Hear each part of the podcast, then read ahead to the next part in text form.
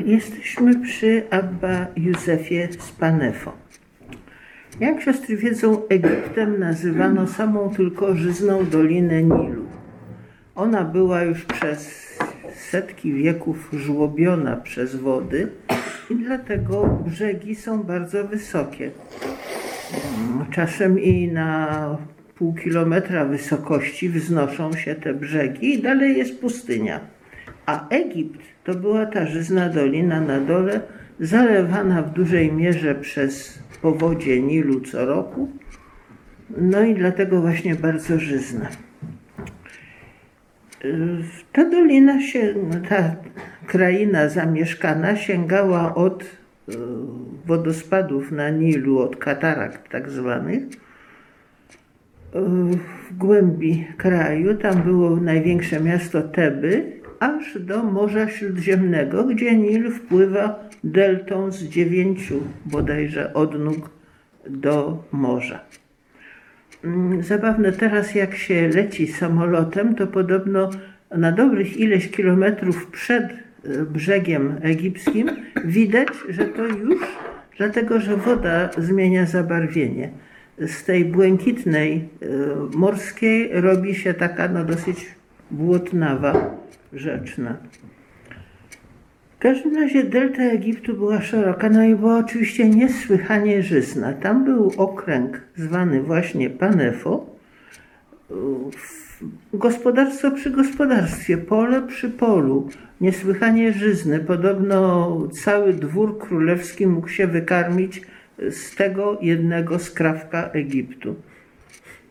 No ale przyszło jakieś trzęsienie ziemi, coś się tam poprzesuwało, z, z niektóre części zaklęsły, zrobiły się słone bagniska i dobre tylko dla ryb, krokodyli, no i właściwie do niczego już. Także z tej żyznej spiżarni dosłownie zrobiło się coś w rodzaju pustyni, mokrej, słonej, no ale właściwie pustyni. Jak to wyglądało? Wyglądało to tak, że nad płaskimi bagnami słonymi co jakiś czas sterczały pagórki. Tam, gdzie przedtem były właśnie pagórki, to sterczały takie wyspy. No oczywiście to było zbyt piękne, żeby mnisi nie zawędrowali tam w poszukiwaniu samotności. Oczywiście natychmiast zaczęli to zasiedlać. No i na tych pagórkach powstawały, wyspach takich powstawały właśnie pustelnie. Najsłynniejszym ojcem tego okręgu monastycznego, którym było właśnie Panefo, był Abba Józef. Bracia chodzili do niego, nieraz gdzieś z głębi Egiptu albo z pustyni piaszczystej czy skalistej. Chodzili do niego całe wyprawy. To się brało osiołka, kilku pustelników szło razem, osiołek niósł bagaże. No i w ten sposób właśnie wędrowali. Oczywiście, żeby tam przejść, musiały być jakieś porobione brody. No, to się już ludzie zatroszczyli o to, żeby się dało jednak mimo wszystko uniknąć e, topieli i uniknąć krokodyli. E, w jednym z opisie podróży przez, opisów podróży przez e, te okolice jest także taki opis, jak wędrownicy, było ich kilku, trafili właśnie na miejsce, gdzie krokodyle się wygrzewały, tak pół wylazłszy z wody. Jak zaczęli przed nimi uciekać, co tam nie było, krzyku krokodyl, wiadomo, e, prędko nie biega, ale jednak biegać potrafi, a jeżeli akurat miał apetyt, no to mógł pobiec. Poza tym krokodyl ma zwyczaj odwracać się i ogonem przewracać tę ofiarę. Więc to wcale nie takie proste, jeżeli się nie jest przed pyskiem krokodyla, to się nie jest koniecznie bezpiecznym. No więc ci pielgrzymi jednak uszli jakoś, ale taką relację zostawili na ten temat.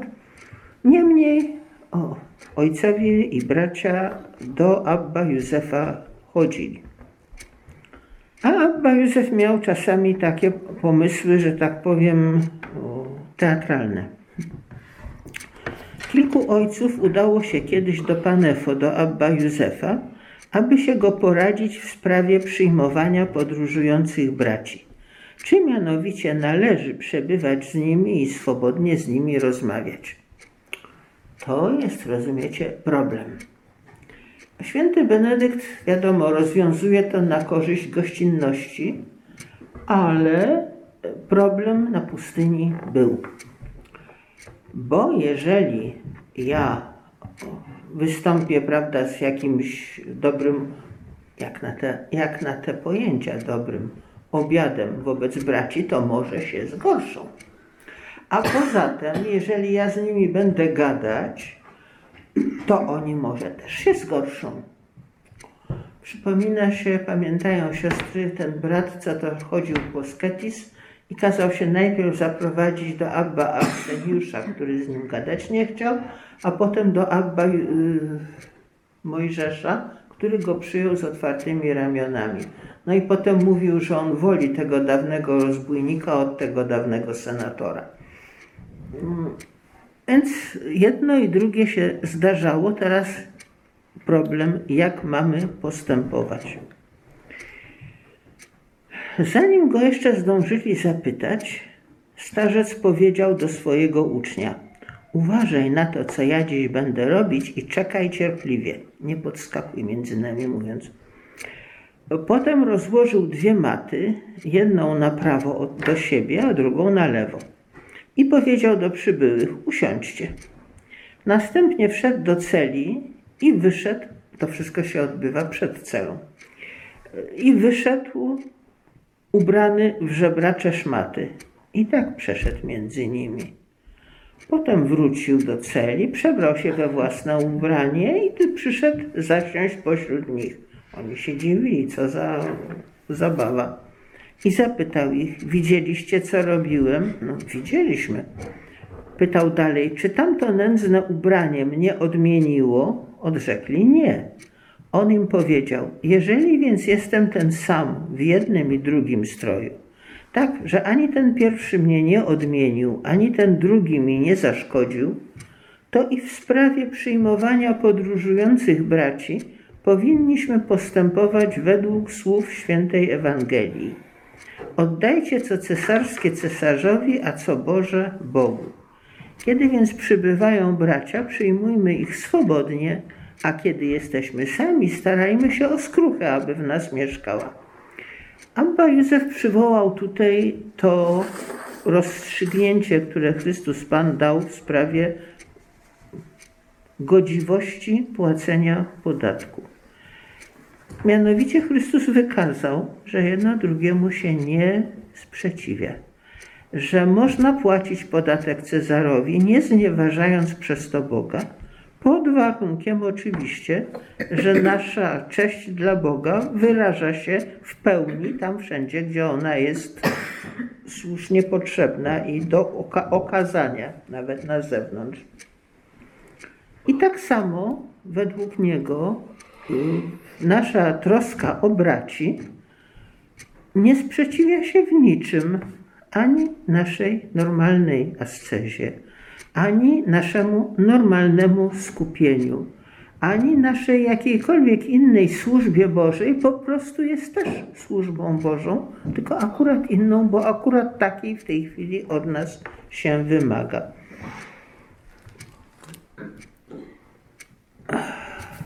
Ci bracia, którzy przyszli, oczywiście zdumieli się, bo to, to usłyszeli, bo jeszcze nie zdążyli zapytać, a już dostali odpowiedź. Abba Józef miał swoje natchnienia, ale nie o to chodzi. Chodzi o to, że tu dostajemy po raz któryś kolejny i daleko jeszcze nie ostatni raz ta nauka, że przykazania miłości są dwa. I że jeżeli ktoś się skupi tak bardzo rzekomo na miłości Boga, że zapomni o miłości bliźniego, to wcale w rzeczywistości Boga nie kocha. I Pan mu kiedyś powie: mnie to uczyniłeś, co tamtemu bratu zaniedbanemu uczyniłeś. Ta y, nauka płynie przez cały nurt apoftegmatów. Bezustannie powraca. Dlaczego? Dlatego, że ludzie bezustannie mają z tym kłopot. Albo na przykład mają takie pojęcie, że trzeba zawsze i w każdej okoliczności wybierać takie same rozwiązanie problemu. A to nie jest prawda, bo okoliczności są różne, potrzeby są różne, bliźni też są różni. Nie jeden rzeczywiście bardzo potrzebuje, niektóry potrzebuje może mniej. W każdym razie nie można tutaj stosować zawsze i wszędzie tego samego, a precz, ja tu jestem taki skupiony, a wy mnie rozpraszacie. Do widzenia, do widzenia.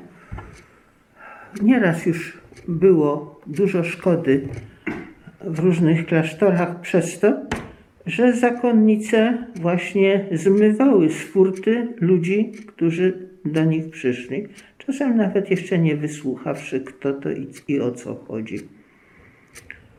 Święty Benedykt, jak mówię, ma na ten temat swoje zdanie.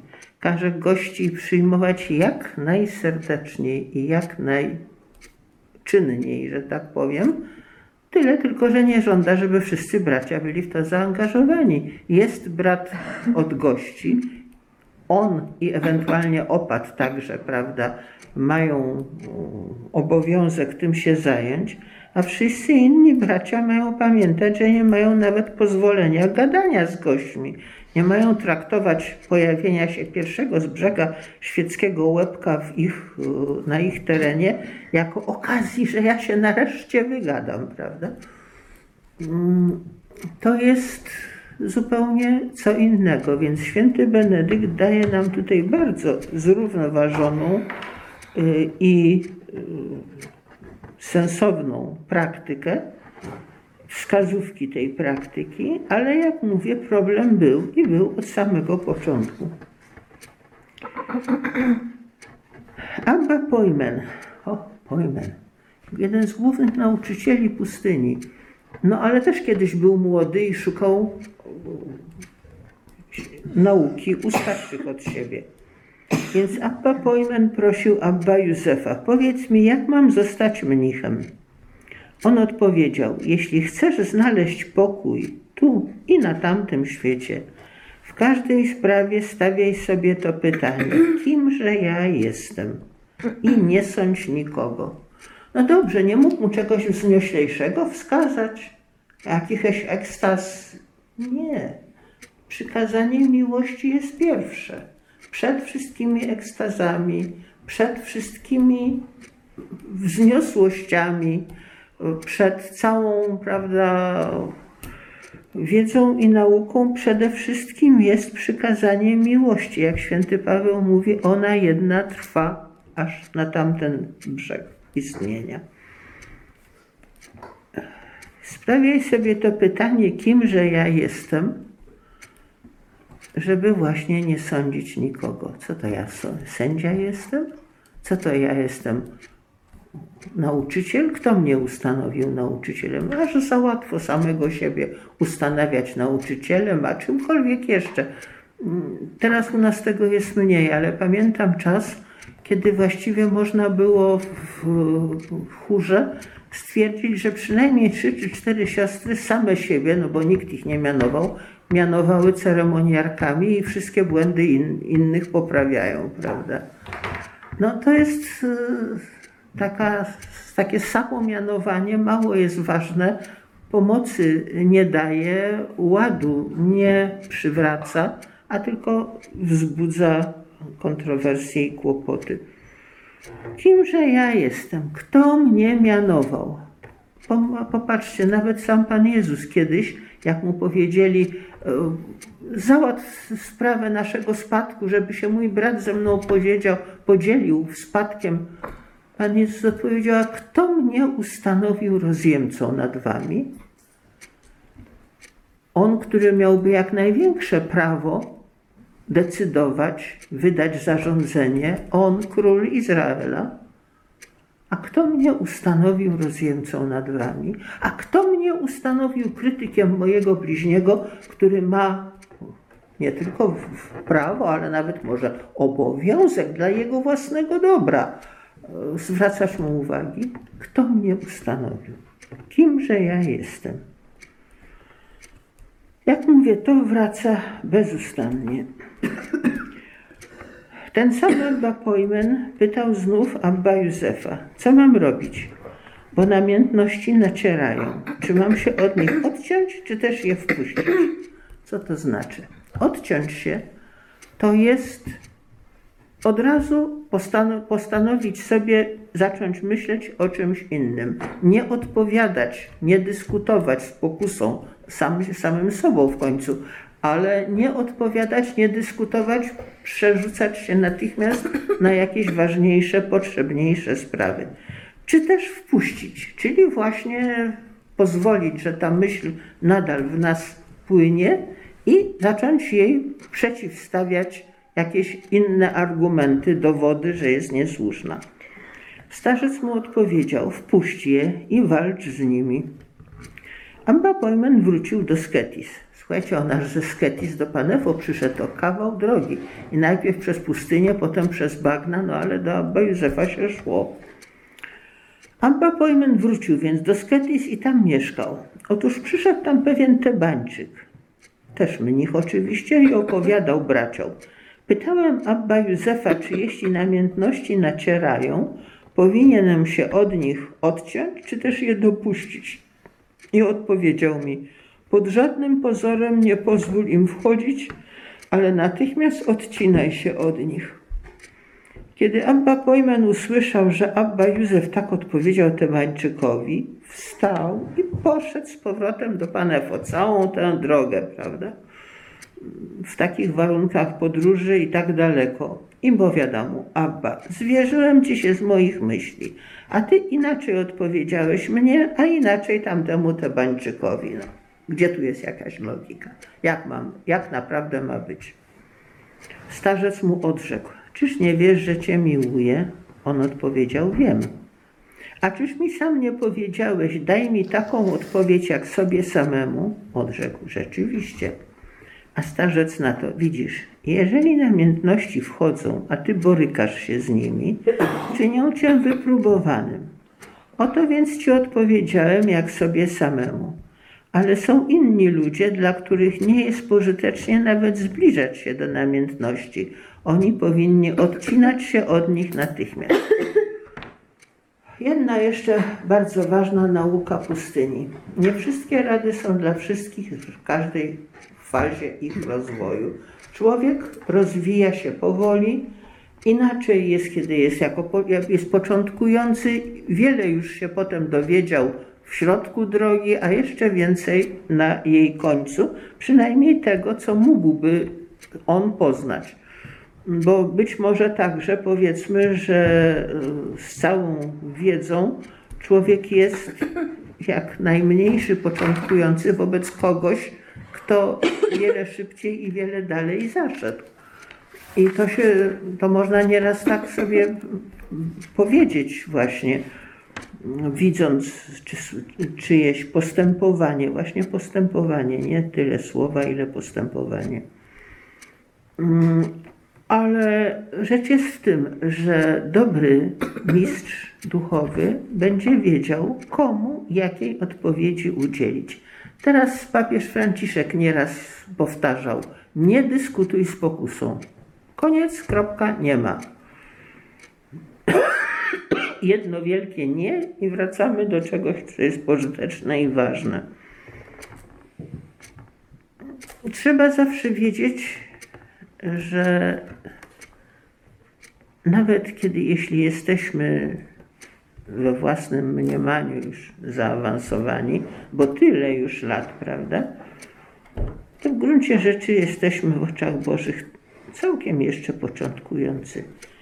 I nie ma co się e, sadzić na rzeczy za trudne dla nas.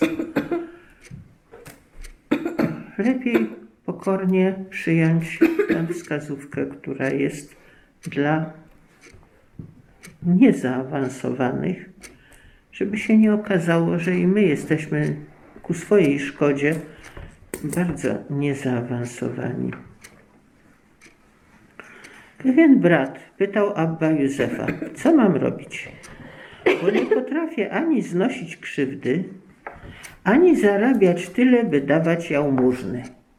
Inaczej mówiąc, owszem, zapracuję, ale tylko na siebie, nikomu innemu nic nie da, czyli w gruncie rzeczy nikogo nie wspomoże. Nie dosyć, że sam nie wspomoże, ale jeszcze krzywdy nie potrafi zrobić, znosić, więc potrafi, będzie się musiał gniewać, no bo on inaczej nie potrafi. Starzec mu odpowiedział: Jeżeli żadnej z tych rzeczy nie potrafisz, to przynajmniej zachowaj sumienie w czystości wobec bliźnich, nie czyniąc im żadnej krzywdy, a będziesz zbawiony. Czy to jest e, program mini? Nie. To jest program dla wszystkich. Zachowaj sumienie w czystości wobec bliźnich. No ale dobrze, ale najpierw trzeba to sumienie jakoś zachować. Najpierw trzeba je mieć, żeby je móc zachować w czystości. W jaki sposób zachować, nie czyniąc im żadnej krzywdy. Ale ja wcale nie uważam, że ja krzywdę robię. Ja właśnie potrzeb, powinienem tak, a tak postąpić. Ale twój bliźni ma to za krzywdę. Więc jeżeli bliźni ma coś za krzywdę, to trzeba bardzo uważać, bo bardzo możliwe, że on ma rację. Zachowaj sumienie w czystości wobec bliźnich. Pan Jezus nam to powiedział tak wyraźnie. O niechowaniu urazy, o godzeniu się z przeciwnikiem, o tym, żeby jak najprędzej się właśnie pogodzić, jeżeli zaszło coś takiego, co nas poróżniło. Im prędzej, tym lepiej bo dopókiśmy się nie pogodzili, to moje sumienie nie jest czyste wobec bliźnich.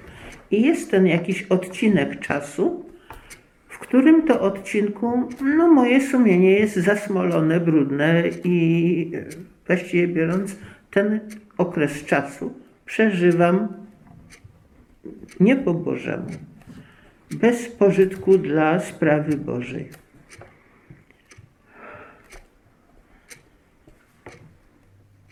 Znowu jeszcze przypominam, tu nie ma ani e, słowa o tym, jaką ascezę ma ten ktoś prowadzić. On zresztą o to nie pytał, zgoda, ale nie ma o tym. Nie powiedział mu pość raz na, tak żebyś jadł raz na dzień albo raz na dwa dni, to będziesz zbawiony. Nie. On mu powiedział, Zachowaj sumienie w czystości wobec bliźnich, a będziesz zbawiony.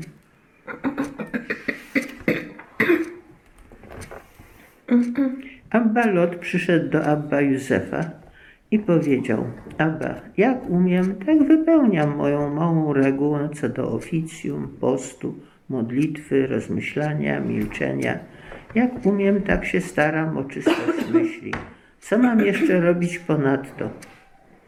A starzec powstał i wyciągnął ręce do nieba, i jego palce stały się jakby dziesięć pochodni. I rzekł: Jeśli chcesz, stań się cały jak płomień.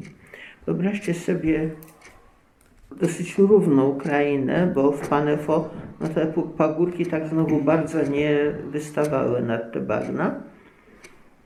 I z daleka zachodzi słońce.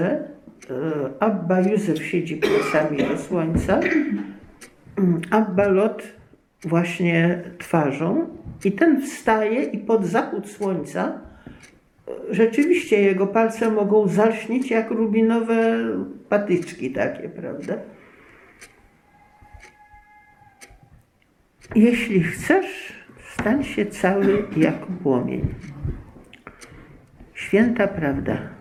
Tylko, że my gotowi jesteśmy trochę wyonaczać to stwierdzenie. Pamiętam, jak nam kiedyś mówił na pierwszych bodajże moich rekolekcjach w klasztorze. Ot nie pamiętam, kto je miał. Któryś w każdym razie z ojców tynieckich i mówił tak. Wiecie, człowiek to by chciał zapalić takie ognisko, żeby je w całym świecie było widać.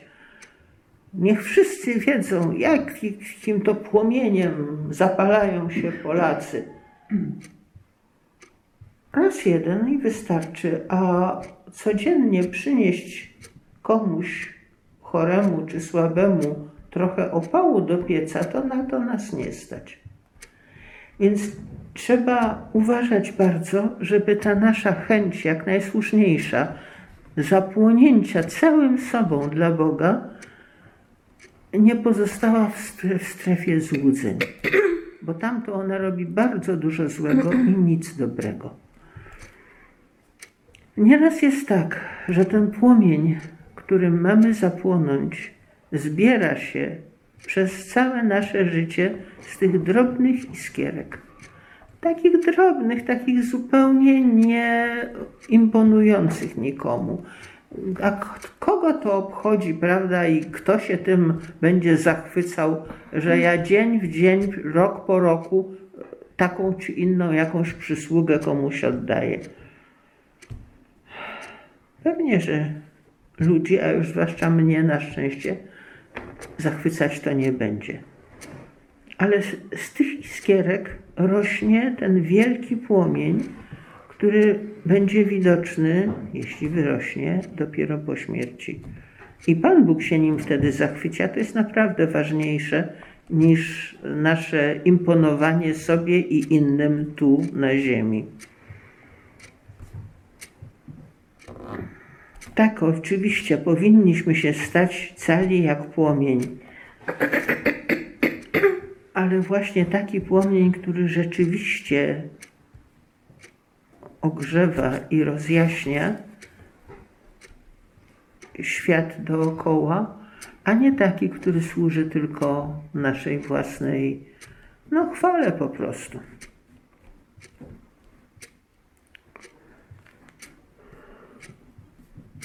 Pewien brat radził się Abba Józefa, mówiąc: Chciałbym odejść z cenobią i mieszkać samotnie. Starzec mu odpowiedział: Mieszkaj tam, gdzie widzisz, że twoja dusza znajduje pokój, a nie odnosi szkody. Brat na to: I we wspólnocie, i w samotności znajduje pokój. Co więc każesz mi robić? Starzec odrzekł: Jeśli znajdujesz pokój i we wspólnocie, i w pustelni, to połóż te dwie myśli jak gdyby na wadze i tak postąp, jak uznasz, że będzie z większym pożytkiem dla Twego postępu. Tu mamy lekcję czegoś jeszcze innego, mianowicie lekcję odpowiedzialności. Odpowiedzialności za własne decyzje. Proszę sióstr, nie łudźmy się.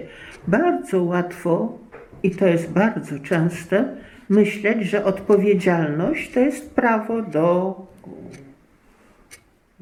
decydowania i tylko na tym się kończy. Nie. Odpowiedzialność to nie jest tylko prawo do decydowania, to jest gotowość wzięcia na siebie skutków podjętej decyzji, skutków decyzji podjętej przeze mnie.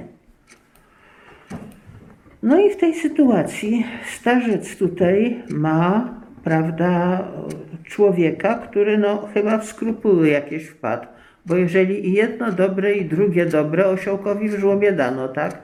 Za chwilę się okaże, że nie wybierze niczego, bo nie wie, jak ma wybrać, no to przyszedł zrzucić odpowiedzialność wyboru na kogoś innego. A starzec mu dwa razy mówi cierpliwie, że Twoja decyzja,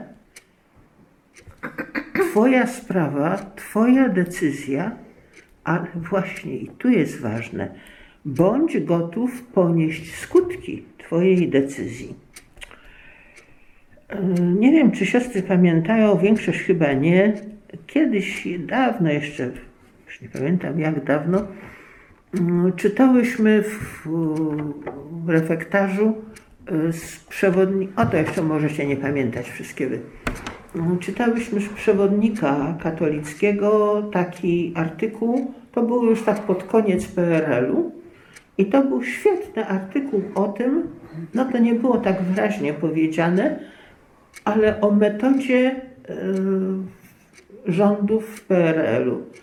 Każdy urzędnik, absolutnie każdy, z wyjątkiem tylko no najwyższej jedynki, y, zachowywał mianowicie zasadę, którą streszczano literami CWD. Co to miało znaczyć? Chroń własną D. To znaczy, że na każdy czyn, jakiego się urzędując dopuścił, czyli no cokolwiek zrobił, no, załatwił sprawę za, z zabiórka jakiegoś obywatela, który przyszedł, nawet na tym poziomie, a co dopiero na wyższym, obowiązywała zasada pilnuj się, żeby na ciebie nie spadła odpowiedzialność. Pilnuj się, żeby mieć podstawę, papierek z pieczątką, że tak, a tak masz postępować i nie inaczej, bo wtedy władza się ciebie nie uczepi, bo będziesz miał pokaza- będziesz mógł wykazać, że tak ci przecież onaż władza kazała.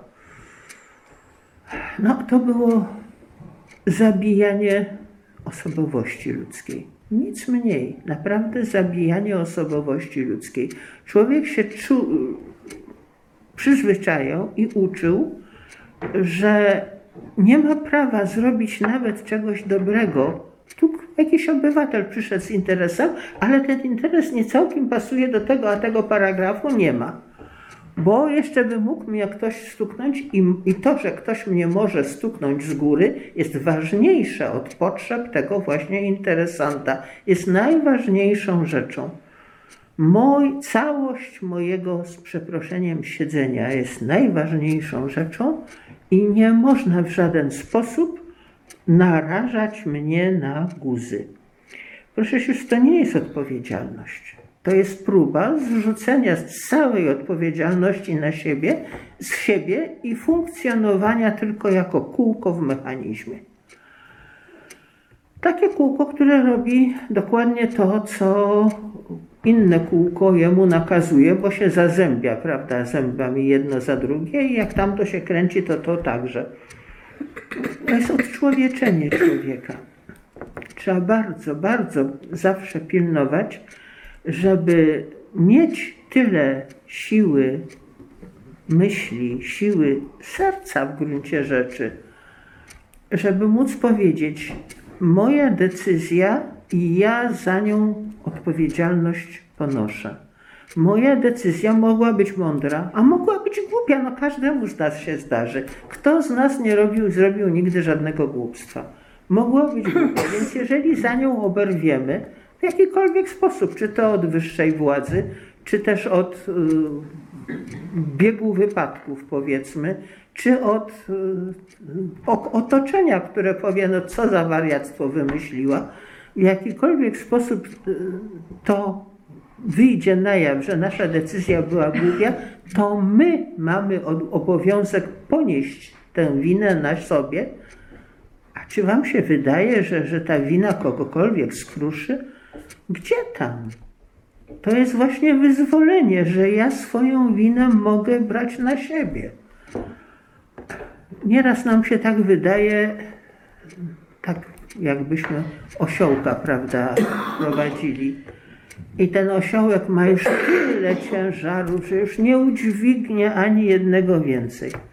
Udźwignie doskonale, tylko, tylko trzeba po prostu zadziałać jak człowiek spokojny, wolny, Boży, w Bożej służbie przebywający, no i, i właśnie odpowiedzialny, który nie zrzuca. Pierwsza rzecz, jak coś mi powiedzą, że nie tak zrobiłam, to już szukać kogoś, kto jest w rzeczywistości winny.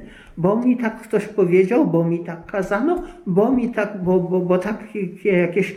A 100 lat temu dostałam pouczenie od, od pani od biologii, tak, że tak się robi. To, to ja teraz będę tak robić i już ta pani jest winna, bo, bo ja nie mogę być winna. Słuchajcie, za każdym razem, jak my się usiłujemy wy, wytłumaczyć z winy, to to jest powiedzmy jak odmowa towarzyszenia Chrystusowi, dla którego tutaj przyszłyśmy. Ile na niego win włożono i jak boleśnie, a on się nie tłumaczył. No to w czyjej my jesteśmy służbie, a my naprawdę mamy winy, on nie miał. Jeśli znajdujesz pokój i we wspólnocie, i w pustelni, to tak postąp, jak uznasz, że będzie z większym pożytkiem dla Twego postępu. Ale jeżeli się okaże, że akurat ten, to miejsce na pustelni, które wybrałeś, czy ten klasztor, który wybrałeś, akurat z jakichś przyczyn właśnie zburzy ten Twój pokój, to wtedy się zastanów. Decyzja była Twoja. Nie zrzucaj ją na Abba Józefa. Decyzja była Twoja, Ty podjąłeś tę decyzję i zastanów się, czy zostałeś tutaj posłany po to właśnie, żeby to wytrzymać ku chwale Bożej, czy też powinieneś raczej odejść. Jedno i drugie w taki sposób, żeby nikomu nie zrobić przykrości, bo to jest najistotniejsze przykazanie.